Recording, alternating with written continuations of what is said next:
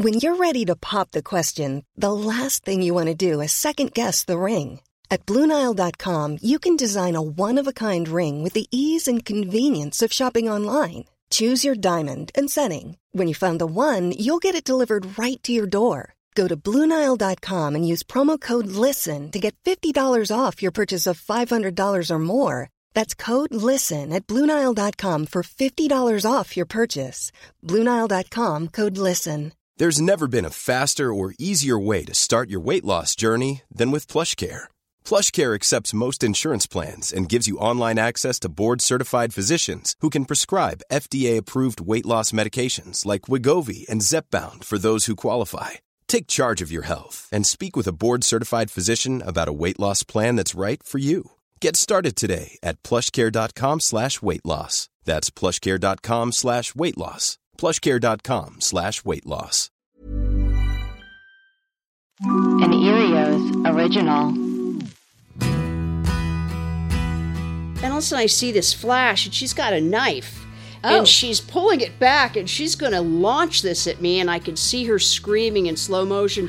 And man, that first laugh was like the heavens opened Mm-hmm. and God spoke to me, and it felt like I was on crack and meth and heroin all at the same time. So I'm told. Over my dreams, waking me out of my sleep. I think I'm coming apart.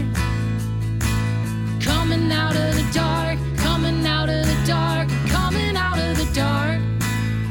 Yeah, I'm coming out of the dark. Hi, I'm Margaret Cho. Welcome to the Margaret Cho, where we talk to people you know and people you should know. You know, we would so appreciate it if you would rate and review. Give us a five star rating and leave us a review. And if you do so, I might just read it on here. We have one today from a J. Rip Hetsas. I don't know. it's a lot of um, consonants together, but thank you. And he, uh, it says, Thank you. Just so happy Margaret Cho has her own podcast again. She's incredibly thoughtful and engaging with her guests. I could listen to her speak for hours. I have for 20 years now. This woman has been a cultural influencer for literally decades now. Margaret Cho talks. We should all shut up and listen. She's just brilliant. Well, you're just brilliant. Thank you so much. And so, yeah, please leave us a review and I'll read it. My guest today is somebody that I love and everybody loves. Everybody should know from the Runaways, from all sorts of things, from her book Neon Angel. It's Cherie Currie.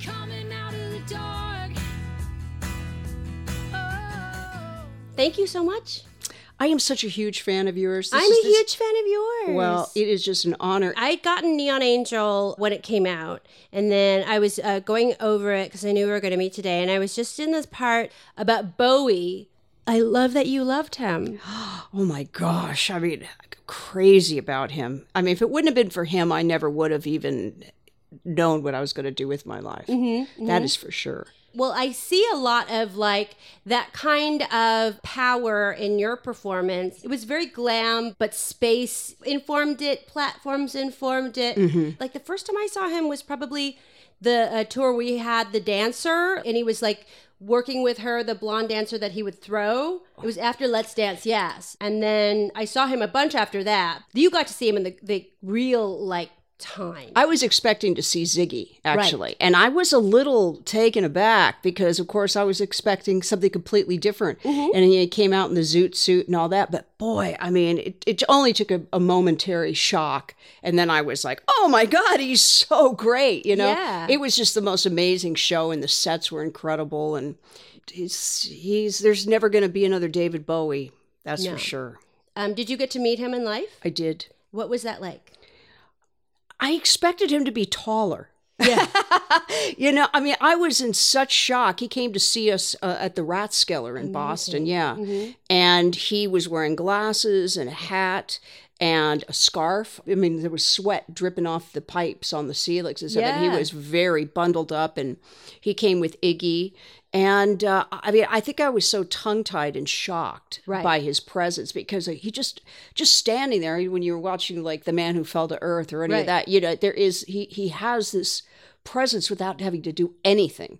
I think I, I must have he must have thought I was an idiot or something. I'm sure no, I- I don't think I so. said anything. I think I was like, uh, uh, uh, uh. Well, I think he's probably used to that reaction because I met him in uh, probably like 2003 or 2004. It was right during the reality tour. So he had used a couple of things that I'd written about him as press material. So he had like wanted to thank me and so he he brought me out and I was crying like a wreck like crazy and they had to take a bunch of photos of us because I kept crying he was like could you just stop crying for a second He said that to you. Yes, and he was so he was so nice, and and it was really. Um, That's really quite I the just, story. I just couldn't be cool. You, I don't think anybody could be cool. And Marilyn Manson was there too. He could not be cool at all. He was like freaking out. I played "Be My Wife" and then I proposed to Dita right after I played it. Like he was just going on and on and on about it because I think that Bowie has such a meaning to all of us Yes. who got to see him and saw in him almost and I think you talk about this in Neon Angel you you almost transferred all of the feelings about your father onto David Bowie which I think all of us do we there's a side of us we all are sort of like his children in a way Mm-hmm. you know Yeah, and of course, I didn't know who I was at 15 years old. I didn't know how I was going to pull this off when I joined the Runaways either. So I did. Mm-hmm. Right. Mm-hmm. So I pretended to be him Yes. for like a, a long period of time in the first tour Mm-hmm. till I could figure out who the heck I was. You know. He's a good person to emulate because he's really about kind of bringing that divine alien out of yourself. Yeah, and everything goes. So you can't do anything wrong, Yeah. right? Yeah, you could do whatever you Yeah, wanted. exactly. And I mean, with you as the front person for this band, it was like this band of like tough girls who were you were so young. Mm-hmm. I mean, you were these kids, but you had so much confidence, which is like young girls don't have that usually. So it's Mm-hmm. like something that like the spectacle of like when you were looking out in the audience, were you seeing a lot of girls like you? Were you seeing boys? Like who was coming to see you in the early days? Both. Yeah. uh, of course, girls that didn't really expect us to be able to do that. Yeah. Uh, because, we, you know, girls were kind of held down Right. at that time. And then boys that just thought it was either going to just be some kind of a joke or they loved the record. Yeah. You know, it started like a big movement, you Mhm. know. Yeah. Well, it's like this thing of like here are the girls they're they're playing their own instruments, which is a very big deal. They're singing. There's like there's like this energy around it. I mean, it is very punk rock, almost in um, a sense of like before punk. It's it's on the edge of glam into punk. It's very sexualized, but not not, Not the, overly. not overly, Right. like because it's still innocent. Mm-hmm. You know, that's the thing about it. They're the Runaways, but they're still kids. Right. They're Well, I still think that the songs were also just so.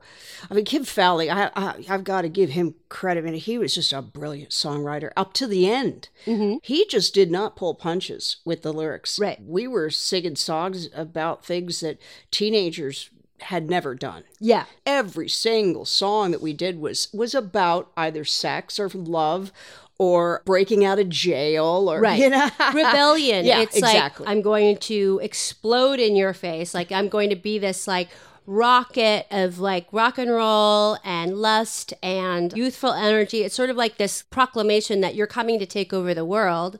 So it's like an anthem for and a we lot felt of people. like that actually. Absolutely. Yeah, yeah, we did. You know, you were just so beautiful. You're like such a beautiful woman that like that must have been alarming too. Like to kind of like be this beautiful on the stage in this world. You had a lot of power, don't you think? You know what? I, I never thought of myself as, as beautiful by any means. In fact, uh, well, I'm a, tw- I'm a twin.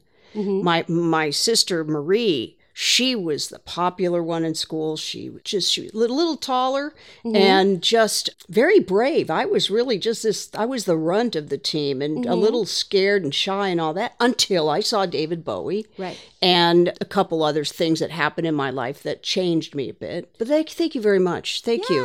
Thank you.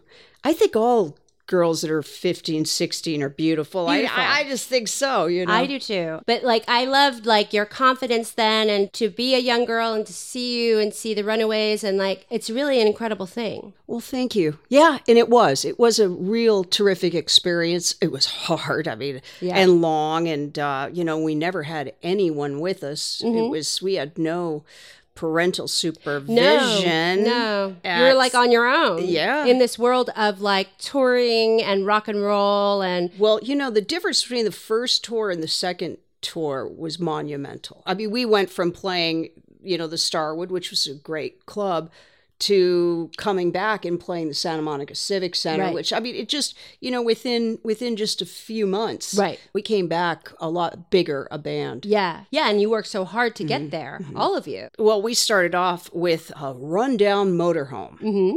And I don't think it even made it all the way to past Texas, to be honest. Yeah, I think we yeah. broke down. Mm-hmm. We did. And then we ended up getting rental cars. Mm-hmm. And we drove all the way to, to uh, Cleveland, Ohio. That was our first show. That's incredible. Yeah, at the mm-hmm. celebrity, I think it was called the Celebrity Ballroom. Mm-hmm. And that was just incredible to be able to come into Cleveland, which is still one of my favorite places to play. Yeah. And just to see it was completely sold out. Mm-hmm. It was shocking because we went from just playing Orange County and things Mm-hmm. like that to, uh, you know, I'd never been away from California either. So it was neat to see how, you know, it is in the rest of the United States. It was fun. and and then to see the world change as like you're getting played on the radio and getting coverage and Mm-hmm. like becoming this very very big band. It was very exciting. It's exciting. Yeah. Were people coming dressed like you? Is that sort of like that's the Bowie thing? It's like when the our audience looks like you. Then it's Yes. very that's very Bowie. Yes, absolutely. And again, we started off in just runaways, t-shirts, and jeans, mm-hmm. and then we progressed to the lamé suits for the next U.S. tour. I mean, it was great until one girl. I'll never forget. I was this was at Wildman Sam's in Orange County, right? We'd gotten mm. back, and mm-hmm. all of a sudden, and I'm I'm on stage. It's a tiny place, and all of a sudden, I see this flash, and she's got a knife.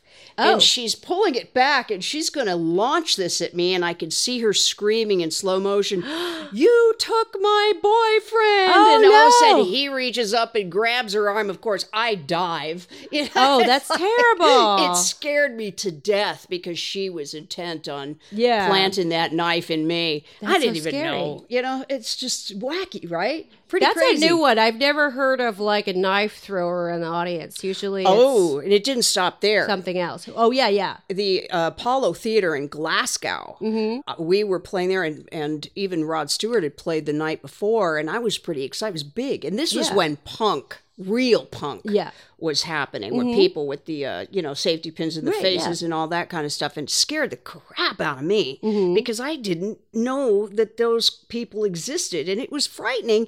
And all of a sudden, I'll never forget. You know, we, we ended a song, boom, you know, like that, and all of a sudden, I felt this thud right by my boot. And I looked down, and there is this Bowie knife Oh. vibrating about this far from my boot. And mm-hmm. I'll tell you, I took off like a rocket. I went screaming ah, off mm-hmm. that stage. And Joan, she went running. She was horrified. And then she went out and she talked to them mm-hmm. because I was not going back out there. There wasn't a sh- shot Yeah. in hell. And she what she calmed everybody down and asked them, you know, to please, you know, calm down and let I it took every bit of my guts to force myself back out there. Yeah, that's scary. that was way too close for comfort. Yeah. That would be tough. I think, yeah, what can you do? You don't have any way to sort of protect yourself because you're up there or, or even retaliate. Well, I knew that, like, sometimes I think in the 90s, some of the grunge girls would take out their tampons and throw them in the audience. Oh God. That's very uh, L7. yeah, and of course, if you've got a guitar in front of you, you can lift it up, and you know the beer bottles that come and all that oh, kind yeah, of stuff. Yeah, you, could, can like, block Yeah, it. Yeah, you could block it. I always like the, the tampon thing because it's it's very. It's I think Courtney. Love did that too. I, I believe Shirley Manson did, but I can't really remember. Never heard of that. I'm That's glad too. I'm really happy that I didn't hear about It's that. a good one. Yeah. I was on tour with the band, and uh, the singer would terrorize the road crew by uh, hanging her tampons, her used tampons, in their bunks, which I thought was great. Yeah, It's really good. It's really good. It really. you're unique. You know that, Margaret. You're, pretty, Yes. you're you're you're unique. well, I like to do things that really shut men up. Yeah, obviously. That, that'll really shut them up. That you put- would. That's like that's worse than a horse's head. I, think would think so. it's pretty bad. Yeah. Do you guys did you guys do like American Bandstand? Did you do um No. Did you do Musikladen? Suzi Quatro? You must have done Musikladen. Yes, That was great. absolutely. Yes, That's a great that was show. neat. That was awesome. Yeah, that's a great show because I always love the I Susie haven't Quattro heard on that there. in 40 years. Music Laden is great, and if you go on YouTube, you can see all of the old. You know, you'd see Roxy music on there, and of course, Suzi Quatro is my favorite. Oh, mine too. She's the best. Were you aware of her when you guys were starting, or Oh how my did you God! learn about her? Before her? we started, in Yeah. fact, you know, I David Bowie was my persona, Right. and Suzi Quatro was Joan's persona, Right. Yeah, absolutely. And Joan even cut her hair, and straightened it like Suzi, and and Suzi told me this story. She she was staying at the uh, oh yeah, the and- Riot House, and the, yeah, the Hyatt House, Yeah. right? Exactly. And she walked down, and there was this girl that looked identical to her sitting in the lobby. And, Mm-hmm. and Suzi would go back up to her room, and she'd come back down, and like 24 hours later, that girl's still sitting there, and it was Joan. Mm. So, um, yeah, I mean, she was a little mini Suzi Quatro, and actually, when you put them side by side and you look at their videos, yeah, uh,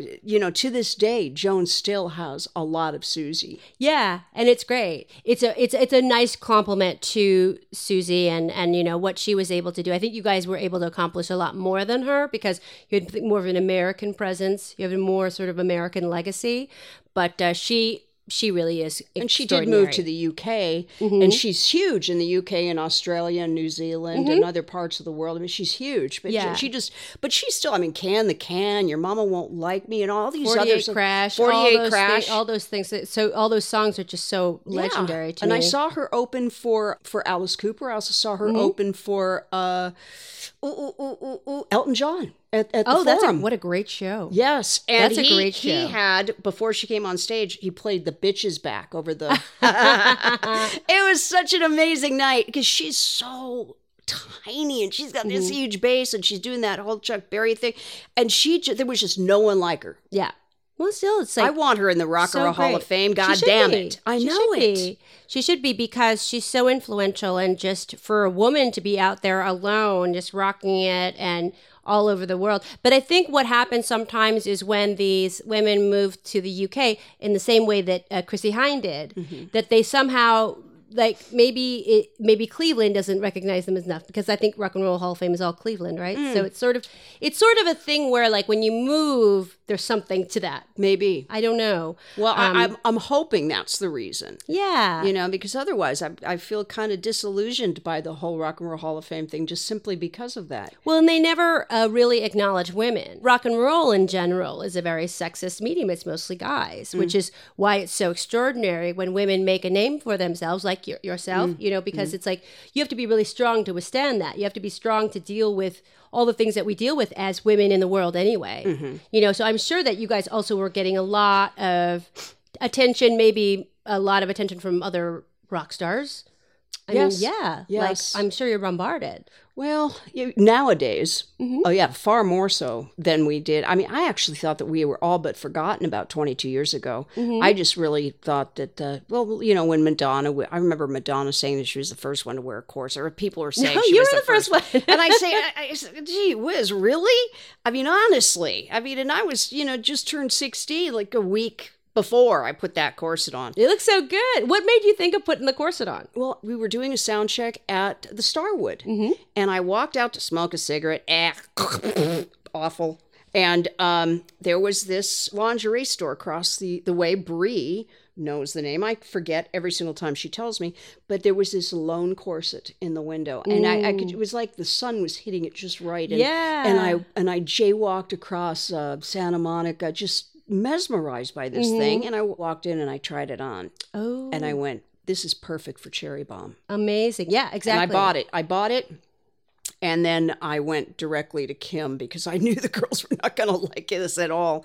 And uh, I went to Kim and Scott, and they saw me in it. And I said, "This is just for three minutes," and they said, "Absolutely." Perfect. Yeah. It's perfect because you had the the girls who were very like in their sort of tough like jeans, um, leather stance, and then you with a corset. It was like the perfect way to like put the front woman out there. Was it Lili St. Cyr's show? That's it. Lily That's. It. Yeah, yeah, that was right there on Santa Monica. So that's That's right. that's where it would have been. and you know how tiny it was, and there was just one Was- window, yeah. one corset very at a very time. small Yeah. lingerie, very specialized store. I mean, it could have sort of maybe Fredericks of Hollywood, but that's actually on Hollywood Boulevard. then. Yeah, no, no, no. This was Lili St. Cyr, and and and like like I said, that was a tiny little store, tiny. Yeah. and there was only room for one corset in that window. Right. And thank God it was that white one because if it would have been something a black or red or I never would have been drawn the to it. was perfect. I mean, that's what it was like the perfect entryway into was. that. And nobody wore a corset before that. You would not be able to see another corset until yeah, probably until Madonna, which is maybe eight or nine years later. Mm-hmm. Right. Well, I guess the the women of Prince, well, Prince wearing corsets. Yeah. So that, but that was even after that too. Mm-hmm. So this is like very front runner in the the whole like lingerie as costuming right. but as power. Mm-hmm. Lingerie not as sexualized object, but lingerie as like powerful As a statement. Statement, Sure. which is really good. It's Thank you. important, and I like how Dakota Fanning wears it in the in the, in the movie. yeah. She was so she had cute. fun. Yeah, she was wonderful. When I watched it, I was like, "Oh my god, they're so cute! they're they're like little babies." Would you feel Yeah. like that thing of like, God, was I that that little like like that young? They're so children. Absolutely did. And in fact, when I first met Dakota, when she had agreed to do the film, she was still little. She looked like she did with War of the Worlds. And, I and she came to see me do just a couple of songs um, for a fundraiser at the Roxy. And even with 103, she was sick. She was not going to miss that. she had She's just it. such a professional. But uh, Yeah. I thought, how is this little tiny young girl? She was too young, but she was actually my age, Right. early 15. Yeah. Uh, by the time they started shooting, she had just about to turn 60 and she looked like I did. I mean, you know, Mm-hmm. Yeah. that she grew up so fast. And then you were, I mean, you were that young and growing up that fast in the same way Mm-hmm. on the road and then doing movies like Foxes, which is legendary. Foxes, I was in a, pro- a drag production of Foxes in, um, I was in that you show. were in that. I yeah. came. Yes, I, I, know that you came. came, and I, I was sort of like hanging out boys with were Loretta. girls in it, too, Yeah, so they all yeah. switched. So I was a kind of a friend of the character that Loretta was playing, and I can't remember, but um, Fred was playing your part. Fred. Oh, Fred was uh, he loved being you. I loved him too. He was great. Yes. Fred was great. Um, he died in uh, 98, 97 or 98, Yeah. something like that. But uh, he loved playing you, and he had dyed his hair to that white blonde. Yes, he did. It was so perfect. Well, I just enjoyed that play so much. I, I sat right in the front and Yeah. uh, just applauded. You guys were great. It was fun. It's a fun movie. I mean, what was it like to film that? How'd you get that role? I worked really hard for it. I didn't expect to get that role because Mm-hmm. so when I walked in, it was at that point called 20th Century Foxes, Mm-hmm. and all these women that were had come in for that role were gorgeous. I mean, gorgeous. And here I am with my little shag haircut. I was wearing a tight little baseball shirt and platform tennis shoes. Mm-hmm. And I looked at these gorgeous girls. I said, "There's no way I'm getting this." I put the script down and I walked out. Mm-hmm. And as I was walking to my car, this voice just said, "You have to turn back." Yeah. And I went, I don't want to. But it just, I went, okay. I turned back and that started it. And I mean, I, I so I read and then I did a screen test for Annie. I did a screen test for Deirdre. Mm-hmm. And then I met with Scott Baio. When we were doing a, a reading. And this went on for like at least a month. And then I left and went home, and all of a sudden I got a call from May Williams, who was the casting person, who mm-hmm. also played the, the the gal in the supermarket, the Yeah. checkout, who was a mm-hmm. friend of my mother's, believe it or Oh. not. And she goes, "You have to come back." I said, "May, I just came over the hill," and she goes, uh-huh. "You have to come back." And I did, and and they wanted to tell me that I had the part oh, in person, great. and That's I just fainted. I just, I mean, it was wow. I didn't expect that. A lot mm. of girls like Rosanna Arquette and mm-hmm. Kristy McNichol were up for that. And those were real seasoned actors. Yeah, yeah. But you have such a beautiful, I mean, you have such a beautiful, like, very fresh quality in that movie and very, like, it's like this new presence. I mean, you're, like, unmistakably a star. Oh, so all the drugs didn't totally uh, kill that? No, that's the thing about drugs. It, it really doesn't kill it. That doesn't, the, the drugs kind of enhance it, actually. Well, yeah. know? Well, I was so used to doing it by then. I, I'm sure I did. They didn't bother me at all at that point. I think, well, the drugs then, too, well, they're not like the drugs of today. The No. drugs of today are much more seriously, like, Scary, scary and, and, and, and painful and, and, and deadly. and they should. Yeah, You know. you should be very afraid. Yeah. So drugs then they were I mean a little bit more uh, you could like actually like live and have a career and Yeah. work and and do your thing. Um you know drugs I think they just need to water them down again. in the '70s way. you know, you just just take a half, just take a quarter. Take a quack. I mean, yeah, you're beautiful in the movie, and it's like, yeah, it's so weird to me when really beautiful women just kind of think other like they don't see them. I guess it's hard to see yourself as that. Yeah. But I you are, so Look, I like- wouldn't have got breast implants if I would have thought I was beautiful. The biggest mistake I ever made in my life. Mm-hmm. I swear I didn't really want them, but my twin sister had a pair, my older sister had a pair, and my sister said, "You know, you really you look pretty bad." You know, because I Mm. was a fitness trainer at the Mm-hmm. time, so I was all muscle and no boob, I guess. And I was fine with it, but you know, I was so impressionable by people that Mm. I loved and believed in Yeah. and and it just sent me down that that rabbit hole and i went and had these stupid things put in i just can't wait to get them out Mm. and uh, I mean, you know but there, there's things that we do that we shouldn't right. and you know and it's insecurity why why i got this obviously because i mean i was happy with myself until somebody said something yeah. Yeah. and that's why so people shut up all right don't say bad things I to people know. I know. damn it It's sad though. Like I always like look back at myself, you know, in my teens and twenties, and I, I'm like, God, you know, I thought I was so ugly, and I really missed out on the beauty. Like I'm like, oh, I look so good, and I'm so. you are you're Oh, thank you. gorgeous Thank you. And- Absolutely. but you know, it's like we we don't appreciate it until like much later. Then Oh, when yeah. you when you're like, oh, I see, you know, and then so I, I always like want young girls to like really appreciate it while they you know while they're still young. Absolutely, and stay out of the sun. Oh, And that's really it. important. That's really important. You have to do the chainsaw stuff outside, right? Because then you Oh, can't. yeah. Because there's so much debris that comes off of the chainsaw. Well, it's a gasoline engine, so uh, Yeah. you, you don't want to run that inside. Um, that is so um, metal. Carbon monoxide. but it's very metal. It's very metal that you do that. That the, I've never even heard of like chainsaw sculpture other than you. You're the only chainsaw sculpture artist I know. well, there's a few of us, a few few women. Yeah, that's good. Yeah, kicking good. butt out there, and yeah, but it's not done often. That's for sure. It's it's an acquired taste, I believe.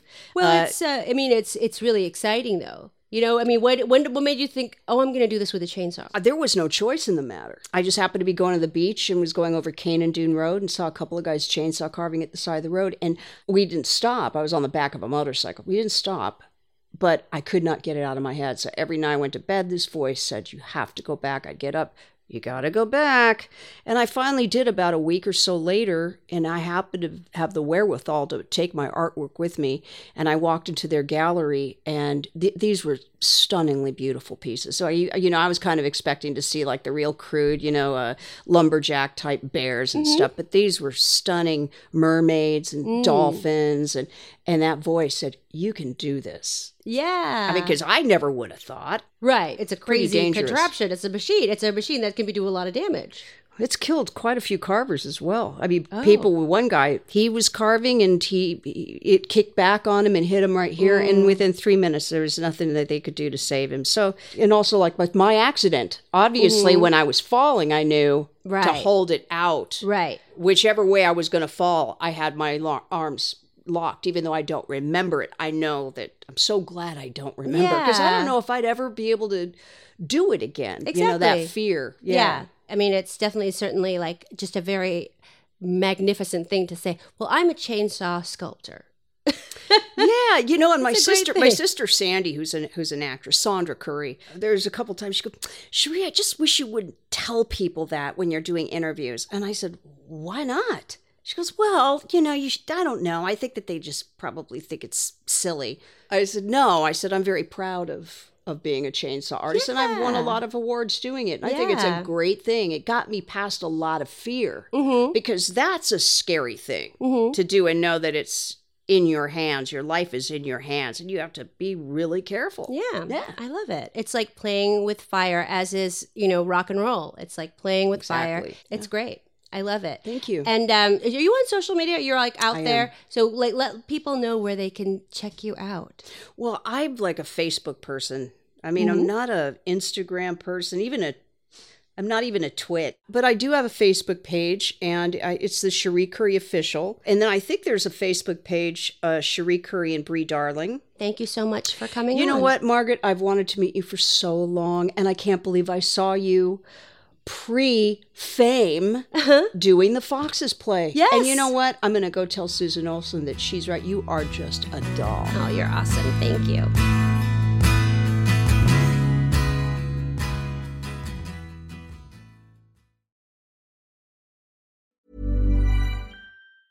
Wow. Nice. What you're hearing are the sounds of people everywhere putting on Bombas socks, underwear, and t-shirts made from absurdly soft materials that feel like plush clouds. Yeah, that plush. And the best part? For every item you purchase, Bombas donates another to someone facing homelessness. Bombas. Big comfort for everyone. Go to bombas.com slash ACAST and use code ACAST for 20% off your first purchase. That's bombas.com slash ACAST. Code ACAST.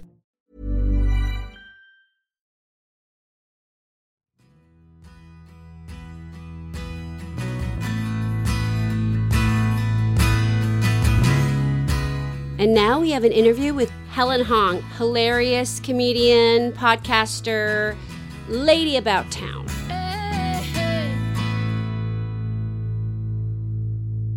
She's, She's so funny. cute. She's so funny. She gets very excited, so she wants to sniff and smell. I would have one if I had a backyard. Mhm. But like, I live in an apartment right now, Mm. And I do have a roommate, but he's on the road also. So Yeah, you know, having a dog is a it's a great thing, but it's hard for comics. I mean, how often do you go on the road? Are you like out every weekend? not every weekend, thankfully. I'm not a real road dog. I go on the road once a month. Mm-hmm. Actually, twice a month because I do Wait, Wait, Don't Tell Me on NPR. Right. Thankfully, that's just one night, but it's still one night Yeah, you travel. that I'm away. Mhm. And then I do do a full weekend, a Thursday through Sunday, usually once a month. Mhm. And especially at the beginning, you know, they say you're really supposed to stay home and make sure the dog knows that you, you know you're his mommy, and Mhm. And it's just been so I've been so busy, and even during the week, you know, like Right. Mm-hmm. I audition during the day, I do spots at night. Yeah, it's hard when you're a comic. Like, there's so much to do because it's like it's double like what an actor would do, really, because it's not just like working on shows and and stuff, but you're actually going out at night and doing spots everywhere. You know, you're almost like living in your car the whole time. Yeah. Oh my God, you should see my car. Mm. I'm literally living in my car. it is that feeling like i know that feeling it's like la comedy life is like living in your car like you know where you can go to the bathroom in the city It's so true. you know You know what's a good hack? The Trader Joe's ones are usually good. mm-hmm. Every grocery store will have a bathroom. yeah i love a good cvs bathroom Oh no, I have had bad luck with CVS Really? bathrooms. Yeah, I they're do always like- like, I feel like they're very crackheady. mm, i like a target A Target will always have a solid bathroom. A Target's for a good one. You know that? You know who has a really nice bathroom if you're feeling fancy? A Crate and Barrel, oh all right or like any furniture store Mm. will have like a fancy bathroom. oh that's a good thing if you're like, oh, I'll just pop in here. Yeah, Crate and Barrel, Pottery Barn, any of those will have a really nice. like a williams and sonoma yeah, that's a good idea where's a like a place that you could just do a couple of hours like if you don't feel like driving I've done a couple of hours literally sitting in my car in a Target parking lot. okay because I know I can go there. I can pee. Right. I don't have to buy anything. No one's going to harass me. No. I come out to my car. I can take a little nap, oh okay like a little disco nap, maybe Yeah. like 45 minutes to an hour. Mhm. And then I can put on my makeup and go be about my business. Oh, okay. And no one's going to harass me in a Target parking lot. Mm. Yeah. Unless it's one of those like parking lots where you have to like get the ticket to go in. Oh, then, you're that's not as that's not No. as good. I, I usually will do like a Bottega Louie, and I'll just sit there for like three hours. Oh. Like I'll go to like a kind of a restaurant where they know me, and I don't look weird sitting there for like three hours where they have a shift change. Like I'll take my proper laptop, not Mm. just my iPad, and I'll go and I'll, you know, because it's the thing is like we have to kind of be able to go anywhere and do anything. It's so true. Yeah, because comedians are sort of the fix all, fix a flat of the entertainment world. Yeah, that is really true. And you do find yourself having like chunks of the day where it's like it's not enough time that you can want to go all the way home. Mm-hmm. And I'm even worse like with my car because I'm a hoarder on top of Oh, everything okay. else. Yeah. I have like a psychological hoarding problem. Uh-huh. Like I cannot throw things out. like if you looked at my car right now, it's like disaster. I'm so like ask me anything. Ask me for a disco ball. I have, have one it. in my car right is now. Is that like the, I have a is it a. Korean tendency or is yes. it? I think it's an immigrant thing Yeah. for sure. Mhm. Immigrant from a poor country, because definitely my parents are like that. But also, you know, like my sister doesn't have it. My sister's a minimalist. Oh, Yeah, ooh. so I got it, but I really think there's something psychologically wrong with me because like it'll be the stupidest thing, and I cannot part with it. It'll be one of those lanyard things. Oh, yeah, totally. That you get for free, like that you're wearing, like that says like artist or whatever. Yeah. I have like twenty of them. yeah. So I hoard in my apartment horribly. I hoard in my car, and you know what's super embarrassing if people are like, "Oh, Helen, can you just give me a ride?" And I'm like, um. I'm gonna need ten Mm. Have- minutes. yeah, you have to out clean out. The front seat. Well, I so think that you can fit into my car. As long as it's not like food related, it's not that bad. Yeah. If it's just like lanyards or like Yeah. t-shirts or something, then it's like kind of not that. It's when Yeah. it's like junk food food or no. I don't that- have food in my car, but what I do have is shoes. Oh, okay. Like every pair Because of shoes that I own that's- is in my car. That's right, because it's like, you know, you don't know what you're going to do. Like for me, it's like I have every kind of fitness gear thing. Like if I have to go to the spinning, I can go right now. That's true. if I want to go to the gym, if I want to go running, I can go right now. Like I don't have too much other stuff, but that's what I have. That's true. I have hiking boots in my car. Mm-hmm. I have sneakers for running, and I have I have those like um webby feet things for the beach. Oh, okay. You know those like they look like socks with the separated toes. Yeah. Mm, thank you. She's Thank giving you your kisses. She's giving you kisses. This is my dog, and she's very into like seaweed and like. Oh, she's a um, Korean dog. Yeah, she's very Korean. she's like loves the We're very into seaweed. loves the seaweed, and um, she loves yeah like miyokuk. Miyokuk. Oh, I just learned. My sister just taught me. So you know, there's a tradition in Korean culture that you eat miyakuk on your birthday. Mhm. And my sister just taught me. She's like, "Do you know why you eat miyakuk?" And I was like, "No." And she's like, "It's a tribute to the mom because that's what they would serve the moms as a way of like healing Mm. their body Oh. after like pushing a nine pound baby out of But their hoo ha." you get all of the vitamins and minerals that are in this, and the it's seaweed. easy. It's easy to digest and stuff. That's true. Isn't that nice? I don't like miyokuk that You much. don't? Well, I mean, it's okay, but it's kind of like when it, like I'm a real kid for Korean food. Like I like tteokbokki Uh huh. and I like Korean barbecue and stuff like that. Yeah, yeah. You know, like the junky things like a budae and things that are just kind of like Oh. rot, rotten and junky and full of sodium. I learned the most fascinating thing about pudechige. Mm. There was a New York Times article about spam and why Koreans are so obsessed with spam. Mm-hmm. Yeah, Because I grew up thinking that spam was meat. it is. like I literally would eat it and even to this day, like I don't even eat meat anymore. But man, sometimes I just see a can of spam and I'm like. Did you ever get So that good. a gift set? No, but that was one of the things in the article is so you know. Korea is now South Korea has become such a wealthy country now and Mm-hmm. can afford all these things and it's so like you know uh, state everything state of the art. But why are Koreans still giving spam gift sets that you can So buy good. at a fancy department store. Mm-hmm. with a bow around it and it comes with fancy soy sauce and stuff and and they said uh, they went into in-depth the history of spam in korea and it's actually really sad Yeah. it goes back to the Korean War and how literally Koreans were starving. Mm-hmm. And so they would dumpster dive in the American soldiers like literally the dumpsters that they would throw out all their food like Yeah. that that was left over on their plate and they would pull out the meat like the hamburger and the spam bits and boil them with Mm-hmm. Yeah. kimchi and that would be pu- That's pudejjigae. budae No, my dad said that his family recipe actually includes condoms from the base. and he, he said that's what makes so good. That make really good. And I'm like, that is horrible. Hysterical. They would like put Your the dad's condoms in it. No, you're kidding. That's what he's he said. kidding. I don't think he's, kidding. messing with you. He's very dry. Oh come on, your dad's fucking with you. His his like sense That's of humor is very dry. It's everything but the kitchen sink, you know, that kind of thing of like, let's just throw it in and see what happens. Well, it's interesting because, like, our generation, you know, it's just like a fun thing to eat. And we're like, ooh, it's so tasty and, and flavorful and stuff. And it's got spam and all kinds of goodies in it. But that generation, the older generation that actually lived through the war, pudejjigae makes them really sad. Yeah. Because it brings back really bad memories of Yeah. when they were starving, literally starving It's to death very and had upsetting. to resort to, like, Yeah. literally dumpster diving. I know. They don't like it. They don't like any memory of that time period. I mean, have you ever done comedy in Korea? I have not. Oh, well, I just did um, a set on TV and they like went over my set and they were like, didn't want us to do certain jokes that referred to any kind of like Korea being a poverty stricken country or even a developing country. Oh. That there was like a really sort of strict, you know, when you have language about Korea, this is the way that we talk about it, you know, which is Oh. like super modern and all Hallyu and like very much like Korean New Wave, but you can't refer to the war Oh, or because they don't want to. They just don't want to. they don't want to remember it and they don't want to think of themselves as this country that has come from that.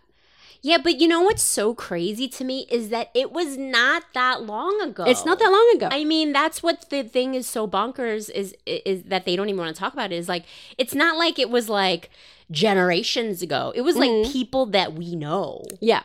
Like Yeah. we're starving to death Yeah. in the Korean War. Like my dad has this very distinct memory of being a little boy and being in line. Like some American um, aid organization was giving away these little boxes with like some food and snacks and like kids' toys.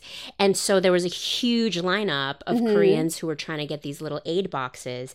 And my dad, they cut off the line when it got to him. Oh. Like literally two people ahead of them, they got the last one.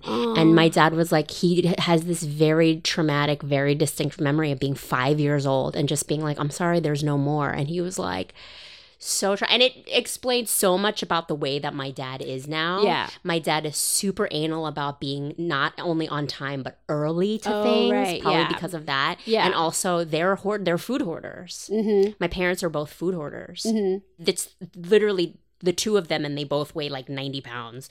And they have, like, they shop for food at Costco. Oh yeah, yeah, yeah. yeah, of course. Like, why Of do you need a pallet of spaghetti sauce? Yeah. I don't know. We but do. they need it and then they have like their um the kimchi fridge that you would you you have the separate like stinky fridge where you put all the smelly things in. Well, that's necessary because kimchi will literally. It'll taste like everything. it's nuclear. it is, except for not the like the Trader Joe's kimchi. You don't Yeah, have it's a, not real kimchi. No, because it's not. It doesn't have It's that white people funk. kimchi. Yeah, it doesn't have that like depth and funk. I like really old kimchi that you would make jjigae out of. That's almost like carbonated. Ugh, yes. you know, it's like Yes. bubbly Yes. and weird. It's so fermented that it uh, goes almost alcoholic. like it's that kind of like really old. um It's like I'm drunk on kimchi right now. Yeah, it's like I'm drunk jjigae. on old kimchi. I do love a soju. I can't drink it anymore, but uh, when I did drink alcohol, I did love a soju. I could never get on board with soju. Mm. Soju is a guaranteed hangover. It's disgusting. It's like it's like uh, kerosene. It, it it's like rubbing alcohol. Mhm. I'm sure because it was made from out of necessity. You know, Mm-hmm. they made it out of whatever they could make it out of. Yeah. So I don't know why Koreans. I guess it's nostalgia, right? It's like, oh, well, this was the alcohol of our people, and even though it's rubbing alcohol, we're gonna keep drinking it. Well, I think yeah, and it's also very. um It does get you really wasted. Oh my God, very fast. Really, there's something that just goes right to the brain. And then absolute regret the next day. Mm. and then I get totally red. I get so red. Oh, you it. do? Mhm. I'm lucky. I don't get red. Mm. Some No- people don't. Nobody in my family does. Mm. You have the not the- enzyme I have the enzyme. properly digests Yeah. alcohol. But I've quit drinking anyway. Yeah. But it's like a this weird thing of like some Asians don't have the enzyme to properly digest it. Most Asians. Mhm. The redness is actually a sign of like an allergic reaction. Yeah, it's like a mild kind of poisoning. Yeah, it's toxin. Yeah. Inviting toxins into our body. But I mean, it's like it's too hard. It's like also if you're like doing comedy, it's really hard to drink when you're doing comedy. You know, do you ever do a bunch of sets in New York? Yes, and in fact, when I lived in New York is when I drank. Mm-hmm. When I drank, it, it's when I drank more because I didn't have to drive. Right. I didn't have to drive because I'm such a lightweight that if I have one drink, I'm like officially drunk. Mm. And so I can't drive anywhere. So I was a much bigger drinker when I did comedy in New York. And it's hard to say no to free alcohol. I know. That's Yeah. the one thing is like that's one of the perks of being of doing stand up is like there's free alcohol everywhere. It's Yeah. like your your workplace is a bar Right. and you know they'll buy you drinks and if you're doing two three four clubs a night that's four sets of drinks where they're like hey what do you want to drink Mm-hmm. um, and it's also part of being social you know Yeah, and like if you see your friends, it's kind of a thing. It's like a nice sort of ritualized thing to Yeah. do with people you know, and that's kind of a, an enjoyable thing too. yeah but, But i think yeah. that's how it becomes a problem Right. really quickly and Yeah. easily because it is like every single especially if you're doing stand up every single night which i Mm-hmm. was in new york it's like every single night and i don't have to drive anywhere because i'm taking the subway and i'm getting free drinks and i'm being social and i'm seeing my friends it's like a lot. okay i'm quickly just becoming an alcoholic I do feel sadness that I missed out on like the 70s and the 80s of the cocaine comedy time. Is that seems like it would be more fitting. Like it would actually, I could, it That would kind of makes you. sense. Yeah, Yeah. because you would be like, I'm amped. I'm wired. amped, My you'd- brain's going. You would want to go and do a set, and then you know, like the people like that are on, you know, on stage are like Richard Pryor or like Sam Kinison, and they're doing it. So it seems it seems like that time period of comedy must have been incredible. yeah. Coke well, you, caught, you were in the tail end of that, weren't you? I was in the tail end of the 80s, but then it was so the beginning of like when I was in comedy, so I wouldn't be allowed into those like green rooms. Right. You know, I would never have experienced uh, what it would have been like for a headliner because I was just an open micer. Right. So I was there, but I wasn't really there. So I never really saw it. I think one time somebody offered me cocaine before some show downtown. They offered me cocaine, and I was like, I felt rude not doing it, but I didn't do it. I just can't believe that you started stand up at 14. That's like, Yeah. that's crazy. It's crazy. It's so, what's the word in English? 대단해 in Korean. Oh yeah, it's very 대단해. I think it's 대단해 is that like ambitious kind of- or it's like a duck to water. Like it's like you're just going for this thing that you know is like right, and you're you're destined for it, but also ambitiously trying to get it. how did they, I can't how did they react to you as a little 14-year-old girl? Well, I An think Asian girl. I think it was like it was just such an oddity that it was kind of accepted, and then because I was so different. Then it was like I got sets right away, Right. Because people were like, "Oh, this You were is like a kind of novelty. yeah, total novelty, and like, oh well, you know, this is interesting. It's this kid, but then I um I really was dedicated to it because I didn't have anything else. Like I didn't have I didn't go to school and I didn't have um this sort of big college in my future or anything. Wow. So all I had was stand up comedy and I I just believed in it and I loved the lifestyle of it and I loved comics and you know it's like I would go to shows and like Ellen would be the MC, you know, making 50 bucks. Oh my god. And then I remember when Ellen became a headliner and I was like opening for her. Oh wow. And it was like really crazy. Like, oh my God, she's headlining. Like, it's a great thing. Like, it's like one of us getting up there. And, you know, I remember when she was like doing acting jobs in the very beginning. And it was really this thing of like watching somebody really develop into themselves. And so I was kind of in that, watching from afar, but at the same time, like also experiencing it to some degree. Right. But uh, yeah, it's. It's it's great. Like I just knew that I wanted to be a comic. When when did you know that you wanted to be a comic? I didn't know until the first time I got on stage. Mm. I didn't know it was a thing you could do.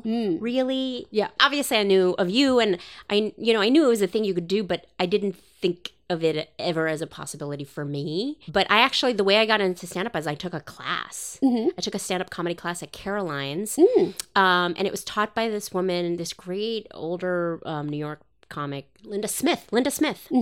This old New York broad who had uh, smoked a lot of cigarettes, and she talked like this, you know. And she was like, she sounded like just like like one of Marge Simpson's sisters, but she was really great. And so I took the class, and the graduation show of our class had like 200 people. Oh, Because everybody in the class like went all out and literally invited everyone that we knew. Yeah. And it was like 5 p.m. on a Sunday. at Ah. Car- like the sun was still out Yeah. um, at Caroline's, and I was so nervous. I thought I was gonna throw up. I was pacing. I like couldn't eat all day. I was like, my stomach was in knots. I was like, oh my god, oh my god.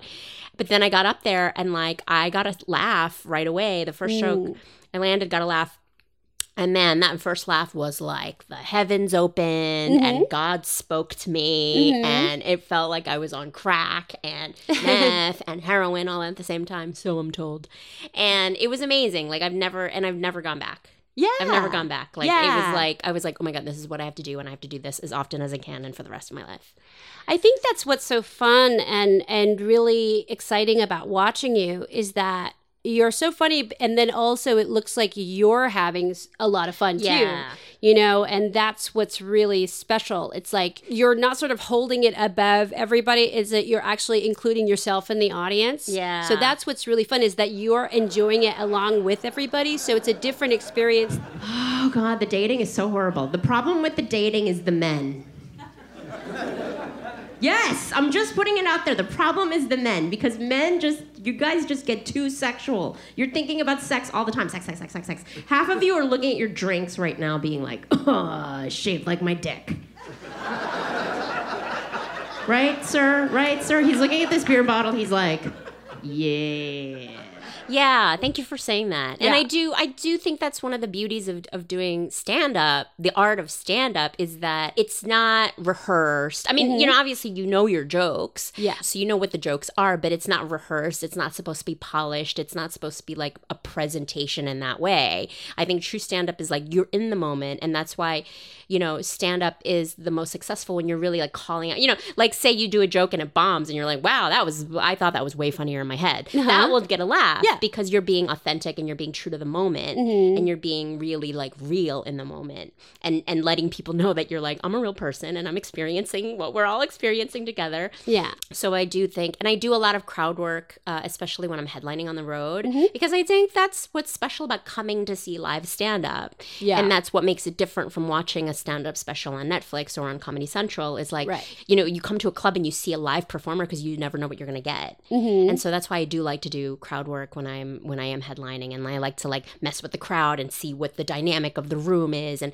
are, are there characters in the cr- in the room and, and like to mess with them a little bit because that's the beauty of live stand up comedy. Yeah, and that's I think the tradition of somebody like um, Paula Poundstone really, you know, and that's like very traditional, like wait, wait, don't tell me Yeah. kind of thing. Like you know, she was always you know that sort of figurehead on that show, Yeah. which you're doing. Yep. And so uh, she was always about playing with the audience, and th- that's a special thing too because you really have to be in the moment and you're mm, trusting your mind. Yeah. Yeah, and and just trusting that I think that's when I sort of knew that I was on the right path is like, you know, for the first 3 years I was like I I had a very like confrontational idea of what stand up was. Like, Yeah. it's me against them. it's me against this audience. Yeah. And, and they're they're out here to kill me. And Uh-huh. it took me like 2 or 3 years to be like, no, no, no, no. they're on my side. Yeah. They're on yeah. my side and they want me to be funny. Right. And I have to trust that I am a funny person. Like, why did I get into this business in the first place? It's because Yeah. I'm a funny person. Yeah. And, yeah. And I trust that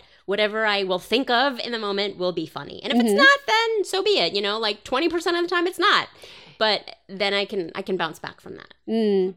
Well, I have to tell you that I saw you years before I did stand up comedy. I saw you at the Wiltern, Hmm. and it was the I'm the one that I want tour. Oh, wow. And it was the closest I've ever come to literally peeing myself. Oh, that's good. I mean, you were just so funny. And I had really good seats. Like a friend of mine got seats. Oh, and so I was really close. Like I was like within the first 10 rows. And I would just remember looking up and just crying, literally crying and being like, oh my God, I'm going to pee myself. Oh, that's Because Margaret funny. is so funny. Oh, thank you. And that's like the closest I've ever come to this day to literally urinating.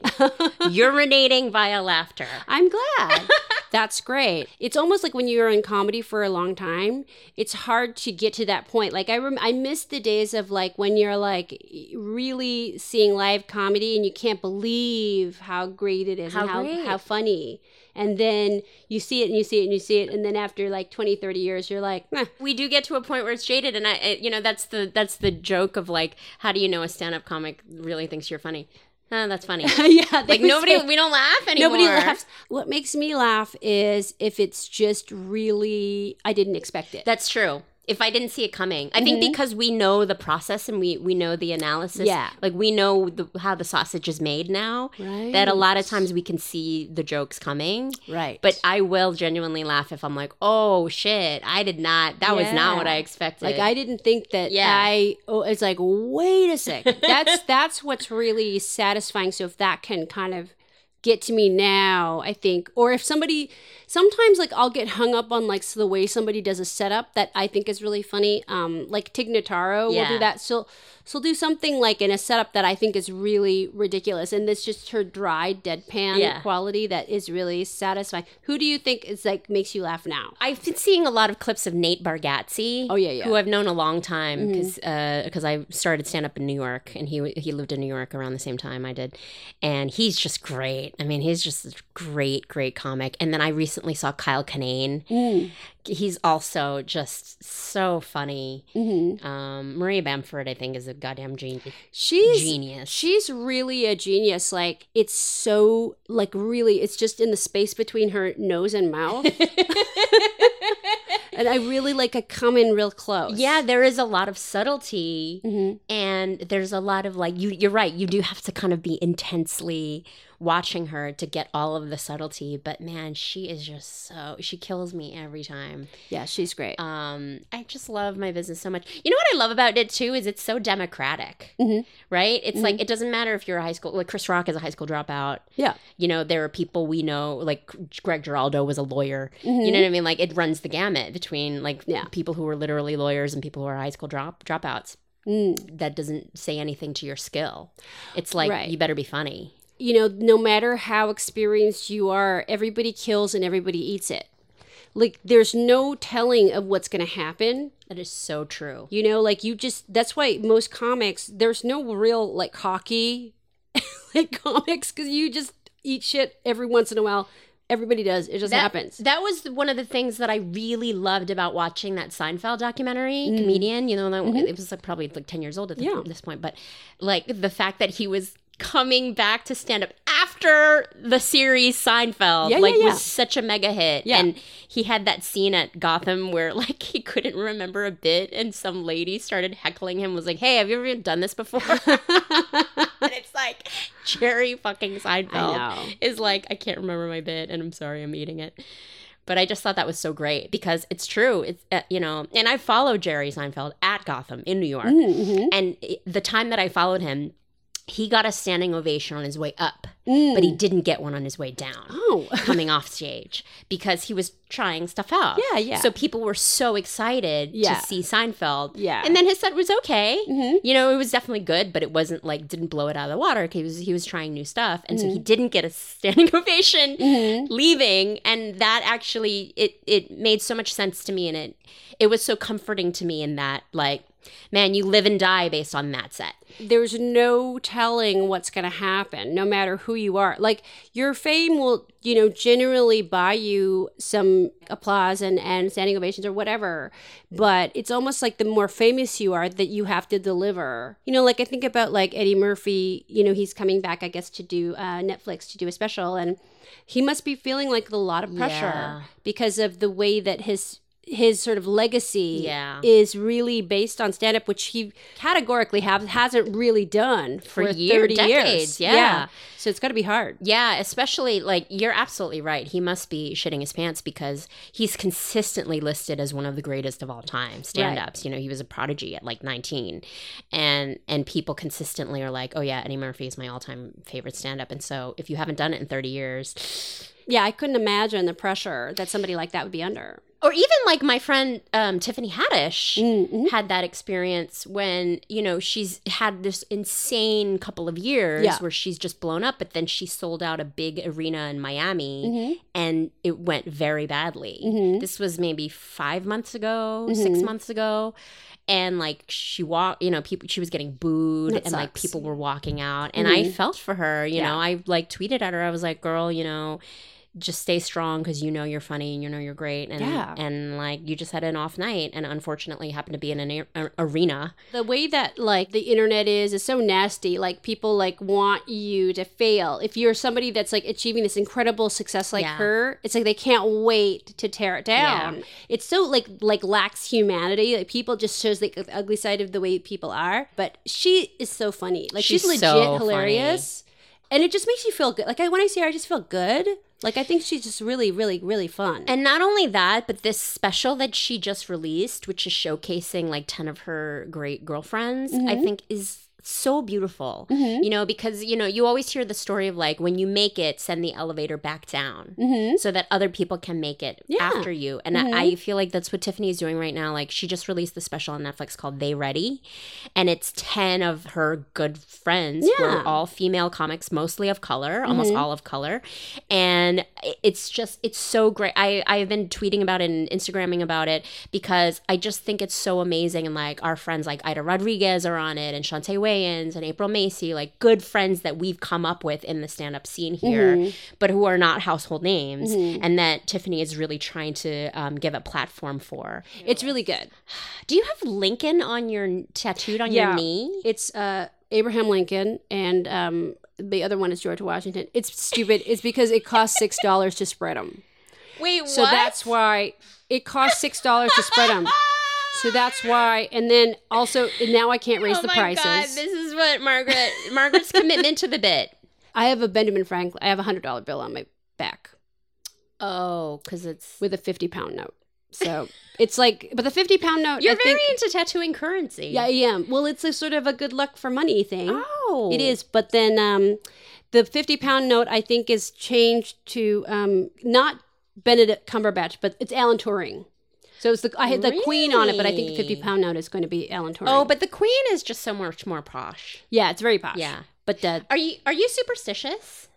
not that much. But I think I think my family is, and then Koreans are in general. Oh, I have a whole bit about how Asians are so superstitious. yeah, Korean fan death. Do you know that one? Of course, how could I not? Yeah. How Th- could I not? That's if you have a fan on you. Like a like a, like an oscillating fan. Mm-hmm. You know, you're like a cooling fan in your room with the with the blades, and if you have it on you while you're sleeping, you will die. Yeah, you're gonna die. I don't know what it is. Is like of dehydration or like I don't know, but I'm convinced that because then we grew up and we knew people who had the fans on them all night and never died. yeah. And then we were like perplexed. And so I'm convinced that it was one person in Korea who died of whatever reason with the fan on. And then it just and it would just spread. Mm. It just went viral. it play, like playing telephone, and then now it's just like electric fan death. it's but they really believe it. It's not even like it's Oh, like they like I was full warned. on. I was warned as a child Yeah. that I would die if I kept the fan on. And then I'm like, is it? What about air conditioning? like No, that's okay. There's nobody died of that. Nobody's died Nobody of died of that. Or I also yeah. um, was told that I would get worms in my hair if I went to sleep with wet hair. Oh, I didn't know that. Yeah, that. worms in my hair. Hmm. And then also, my mom hates when I when I do this leg shaking thing. Oh yeah, don't do that. That's that's I don't bad. know what that's- Shake away all your luck. Shake away all my money, and I sometimes do it. I do this like a t- it's a tick of shaking your leg really fast, and my mom will slap my leg Yeah. so hard. Yeah, they don't like that at all. The Hates shaking it. your leg. Any kind of tick is a problem, I think. If they see it, they spot it, you're going to get like somebody's going to throw a shoe or something. I can't. I we took a picture the other day at the Ice House Green Room, and I Mm-hmm. swear to God, you look younger than me. It's like kind of disturbing. No, no, no. I You mean, I think so we just young. I think Asian people, I think we just Koreans in particular we just look young forever until we don't. Like Until there's we a, look like Yoda. there's a split, yeah. It's like a very split second and then suddenly old. It's weird. Yeah, We just lose all of the whatever collagen or something. something it just all like just di- di- deflates, but really fast. My I parents have never seen me do stand up. really? Never. Oh, I know they would They're- love it. They no, would love it. I'm sure. Absolutely not invited. I will have like I will have an aneurysm because it'll just make me super anxious. They'd be so proud. And I just don't. So they're allowed to come to Wait Wait Don't Tell Me tapings because it's not really me. You know, it's I'm part of a bigger thing, and it's clean. Mm-hmm. Yeah. You know, it's PG. Basically, the tapings are PG. I mean, yeah, you do get racy, but I don't think you're particularly like dirty. I just I'd rather not. I know. I just don't want to. I just don't want to. And it, at this point, you know, They're going to have to see it, especially like when you're doing like your specials, and then they'll have to see it. well, they've seen me on TV. Yes. Um, so they're allowed to watch me on TV, but Oh, they can't like be in the room. okay. But if they, No. they can watch you on TV, then it, then I think that's okay. But I don't like it when anyone I know is in the room. Do you? Um, I guess it depends. If it's people that I I'm I'm you know I'm friends with, I think it's fun. If I have friends come to see me, I tell them to not tell me beforehand Mm. because, like, inevitably, if my manager or my agent comes, like, I'll bomb. Mm. Like my manager's coming to see me tonight. I'm back at the ice house, ice house tonight, and I'm just like, oh god, I'm gonna eat a dick. No, no, never. It's like a weight in the room that I Mm. feel. Mhm. It's like a magnet or Mm. something, some sort of force out of balance in the room. I think you like virgin territory. There's a clean slate between you and the crowd, maybe. I People. love going on the road. I don't know a single soul. Yeah. The bigger the room, the better. It's Like if I'm paying, playing 400 people in a crowd, I don't know a single soul, and I can just smash it. Then you can just really invent and reinvent. And you don't have, you're not beholden to any ideas of who you may have been, or you don't have to uphold any ideas of who you are. Oh, I like that. I never thought of it that way. Yeah, it's about this kind of like reinvention, I think. Oh wow. Mechanism of like, I'm going to create uh, this Helen from the ground up. and every time I can do it from the ground up. Deep. Yeah, it's very deep. No, but I think that's it. I think it's like. I don't like it's almost like that's good for crowd work too because you don't have to have a preconceived notion of how this is going to go. Yeah, yeah. No baggage. Yeah, and that I don't have to um, uphold any of these ideas about who I am because you don't know me personally. You may know my comedy, but you may not know me personally. So then I'm free.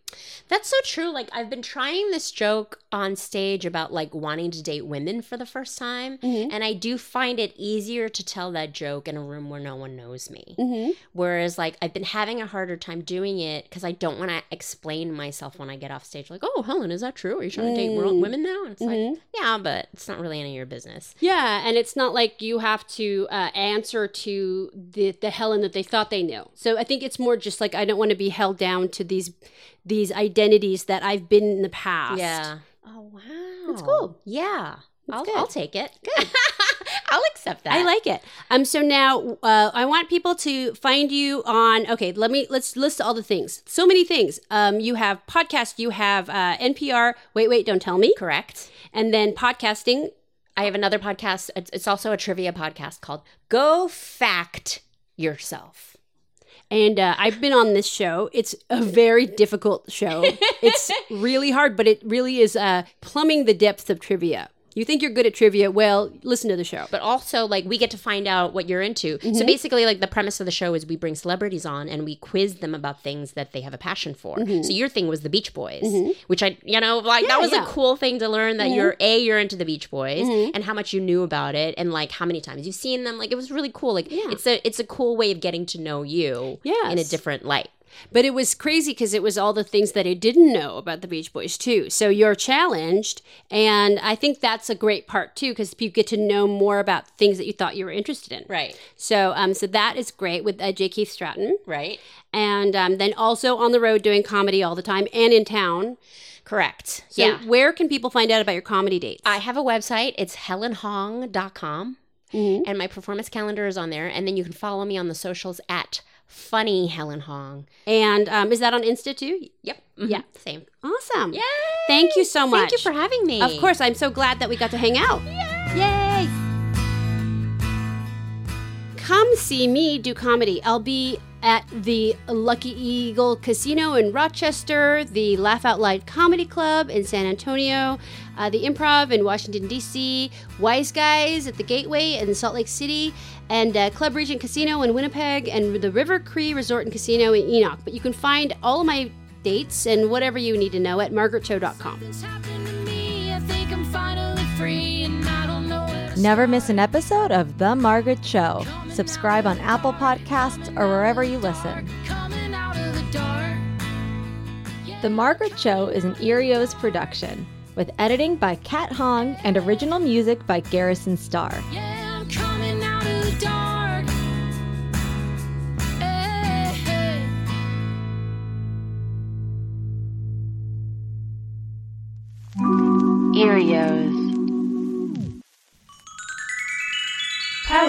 Powered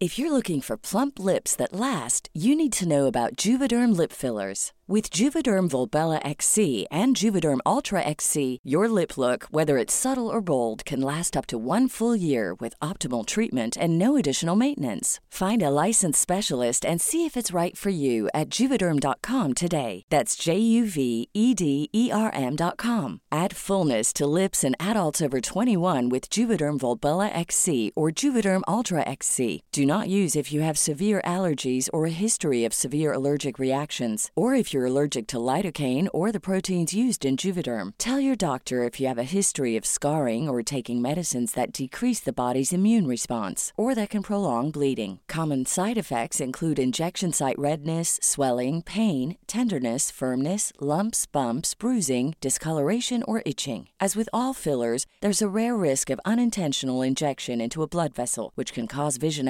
abnormalities, blindness, stroke, temporary scabs, or scarring. For full important safety information, visit juvederm.com. Even when we're on a budget, we still deserve nice things.